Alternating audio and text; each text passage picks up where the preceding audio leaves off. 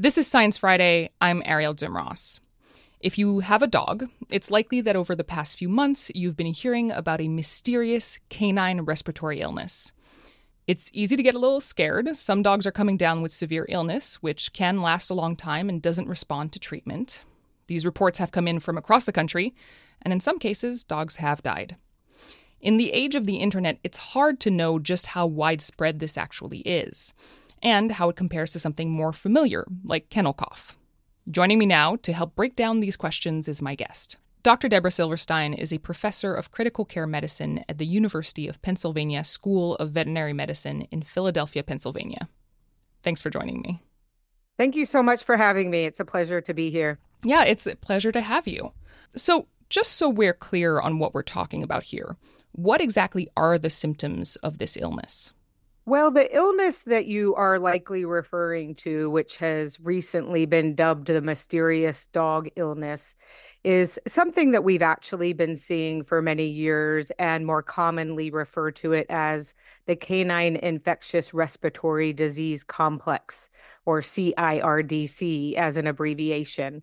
And it's a very close relative of what you previously mentioned to be kennel cough Except we now know that kennel cough is really more than just one bug or one infection, but rather it's several different potential organisms that can affect dogs' respiratory tracts and lead to the common signs of coughing and possibly nasal discharge and eye discharge, and sometimes make them even feel sick and not want to eat or play with their normal energy levels and in rare cases can lead to pneumonia and and even life-threatening illness. What we've been seeing in the past couple years are perhaps some more severe bacteria or viruses that are affecting dogs, not necessarily different organisms from what we've previously seen, but perhaps mutated organisms or even dogs that have a very naive immune system and just haven't been exposed to other dogs the way that they did perhaps before the pandemic.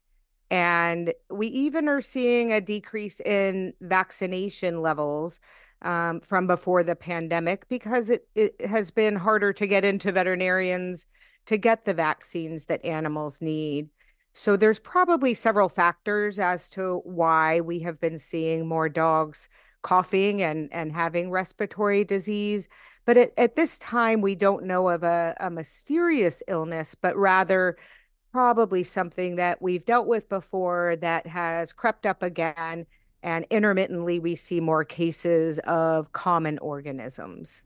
I see. So we're probably not talking about one single thing. It's probably a bunch of illnesses, at least some of which are already familiar to us. Yes, that's correct. And I think in human medicine, we often see the same types of problems where we may get a little cold that's probably viral in nature.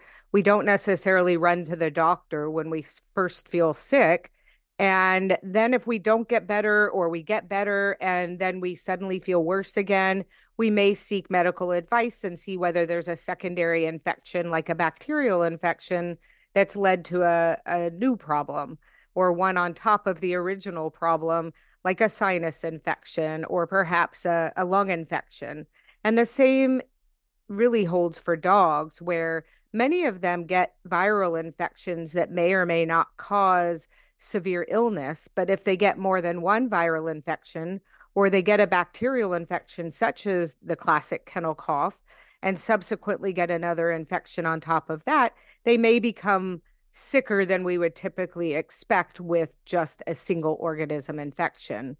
And so it's important that as dog owners, we really just keep a close eye on our pets for any persistence of signs or severe signs where an animal's not eating or wanting to uh, have normal activity levels or, of course, if they appear to be in respiratory distress where they can't seem to catch their breath, their gums or their tongue might appear slightly lavender or bluish tinged.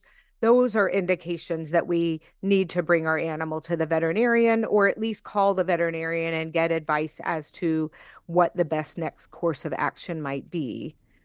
Okay.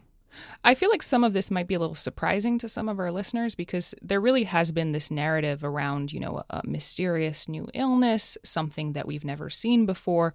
And correct me if I'm wrong here, but I from what I understand, there does seem to be something that's novel in some cases. I think that holds for all of time. We we are constantly seeing infections that are the same viruses or bacteria, but perhaps are a more severe form, just like with COVID, where there's different strains of the virus, some of which cause a mild cold or or no symptoms, but others that may cause life-threatening abnormalities. And so I I do believe that many of the organisms that we've been seeing are the same ones that we have seen in previous years. I, I can't say with certainty that there is not a new organism, and many laboratories have been working to try and determine if there's anything to worry about. But it's it's quite common for dogs to get colds, just like for our children that go to daycare to get colds. If a dog is exposed to another dog, that may have recently or currently had an upper respiratory tract infection and they are sniffing each other and perhaps breathing some of the same air, it's very easy for them to pass infections from one to the other. And most dogs that have a normal immune system will show very mild signs and then be healthy again if they are vaccinated, it's possible they may never show any signs or have very mild infection.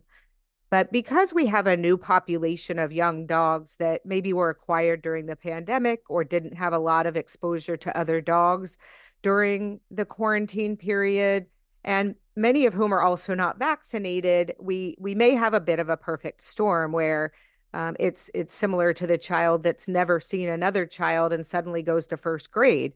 More than likely, they will get some infections when they're put in close proximity with other children that likely are are passing along little upper respiratory tract infections.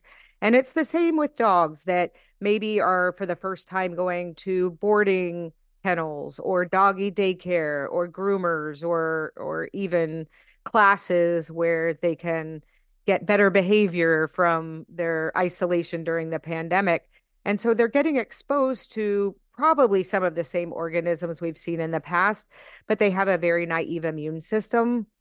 And we know that many dogs with flat faces are popular right now, and they tend to have a harder time clearing these infections because their respiratory tract is is not normal compared to dogs with longer noses. Oh, really? So so dogs like pugs, for instance, would be more at risk. Yes, yes, exactly. So pugs, bulldogs, uh, the infamous French bulldog that is so popular right now. We know that their immune systems are not always as strong or robust as other types of breeds. So when they get a mild upper respiratory tract infection, they may or may not get over it as quickly as other breeds of dogs. So we are a little bit more cautious when presented with a uh, what we call brachycephalic, but more commonly known as smushed face or flat face types of dogs right. yeah. with an upper respiratory tract infection, because we know that they are more likely to have issues where they may not be able to breathe or they may develop pneumonia due to altered clearance mechanisms in, in their lungs. So, what you're describing is sort of a, a complex series of circumstances surrounding these illnesses. And I'm kind of wondering how does the mortality rate right now when it comes to these respiratory illnesses compare to to you know before the pandemic for instance? Um, you know should we actually be more worried than we were before as dog owners? I, I personally have two dogs. Uh, how worried should i be right now? Well that's a great question. And i think there's really not reason to be worried I do think that it's important to stay updated on information in your area regarding any uptick in respiratory infections in dogs. You might want to ask your daycare, your groomer, anywhere that your dog frequents, especially if they're in close quarters with other dogs. It's important to be aware if there's an outbreak of, of upper respiratory tract infection. Similarly, it's important to talk to your veterinarian about what vaccines are most appropriate for your dog based on their lifestyle. and to always stay vigilant with regards to what other animals your dog encounters, even at parks or on walks in the neighborhood. If they had have any evidence of discharge from their nose or their eyes or they're coughing, it's very easy for your dog, even in a one or two minute encounter, to get exposed to some of these different viruses and bacteria. So, for pet owners, I think being cautious is appropriate. I don't think there's need for extreme worry or not taking your dog to socialize, but maybe to limit their interactions with other dogs if there's a known uptick in infections in your area and to make sure that anywhere you take your dog is a responsible uh, type of business where they take really serious precautions to identify animals that might have illness and to prevent any spread of illness in their facilities. All right. Well, it sounds like the takeaway is don't panic. Yes. Um, and and talk to the people who interact with your dog. Thank you so much. That's all the time we have for now. Dr. Deborah Silverstein is a professor of critical care medicine at the University of Pennsylvania School of Veterinary Medicine in Philadelphia, Pennsylvania. Thanks for joining me. Thank you for having me. So, this quote unquote mysterious illness might not actually be just one thing. But there does appear to be something new involved here, at least in some cases. And researchers out of New Hampshire are determined to figure that out. Joining me now to talk about what we've learned is my next guest. Dr. David Needle is a pathologist at the New Hampshire Veterinary Diagnostics Laboratory and a clinical associate professor at the University of New Hampshire in Durham. Welcome. Thanks for joining me. Thank you for having me. Okay, so this really is something we haven't seen before. That's what it looks like. And one of the really cool pieces of data is we have a biobank or a biological repository where we freeze back specimens from uh, carcasses and, and other samples that come through the lab. And we save them for diagnostics, but also for potential investigations. And so we have tested samples from 2018 from 15 dogs and did not find evidence of this bacteria. And in addition, if someone publishes a paper looking at the respiratory microbiome or any type of other sequencing based study, they publish all of their data on online repositories. And we searched back through five other studies and found no evidence of this bacteria. Okay, so you're definitely starting to learn about this thing. You've been analyzing samples from across the country. You know, are you seeing the same potential pathogen in New Hampshire as you're seeing in Oregon? Yeah, funny enough, New Hampshire and Oregon, yeah. Um, Colorado sent us some great samples and talked to some really awesome clinicians there. And out of the 31 samples we tested in Colorado, none had genetic material from this bacteria. Oh. Which was surprising. Oh, um, that's interesting. Yeah. Yeah. so, uh, uh, like in Southern California, contemporaneous to the pops in Colorado and Rhode Island, they had an outbreak of respiratory disease, and that ended up being a known pathogen, uh, Streptococcus equi, subspecies Zooepidemicus, or people just call it strep zoep sometimes because it's real cool. Um, so cool. uh, yeah. So I mean, there's nothing cooler than talking about like m- microbes. True. So that's a pathogen that sort of emerged decade or so ago to be an impactful pathogen in dogs in like group housing situations, and so that's one of the things that's an important part of what's going on is we have to in each case do the sort of normal investigation first. Right. Well, what I'm getting from you is that, you know, all of these different uh, reports of outbreaks of this one mysterious illness, what I'm getting from you is that while in New Hampshire and Oregon that was in fact the case, it's not the case everywhere. In some places, it was an outbreak of something that we had previously identified and knew about. So, why is it so hard to break down and identify what this new pathogen is? So DNA has a four base pairs, A, T, G, and C. And A and T pair together and G and C pair together. So this bacteria has a very AT rich genome. And the most commonly used sequencing technology is Illumina based, so NovaSeq, uh, MiSeq, HiSeq. And it has the probes that it uses to generate the sequencing there's no direct it's it's not biased as far as like it's sequencing everything but the probes that it has if you were to send through like a swab of your nose or my nose it's going to be 99% us and 1% like our microbiome and some pathogens and if you're going to send through you or me our we're our normal GC content, which is a lot higher than this bacteria, will outcompete the bacteria. It won't be able to be picked up. So that's one of the reasons. Another is meaning that you are getting a lot of dog in your samples. Right. And and that even taking out the dog, we're going to have normal dog respiratory bacteria, which have a um, quotes more normal GC content, which will outcompete mm-hmm. this. And so there is other laboratory methods we're going to use um, to sort of more likely select for this type of pathogen. And then um, it's not an easily cultured, it won't come up on standard bacterial culture. And so we're going to be working with an expert in culturing fastidious small bacteria. And if we can culture it, that would be a really huge step. Okay, so it really is about, you know, getting that dog DNA out of the way and and sifting through the rest of what's part of the the respiratory microbiome to really identify and drill down and identify this one potential pathogen and really identify it.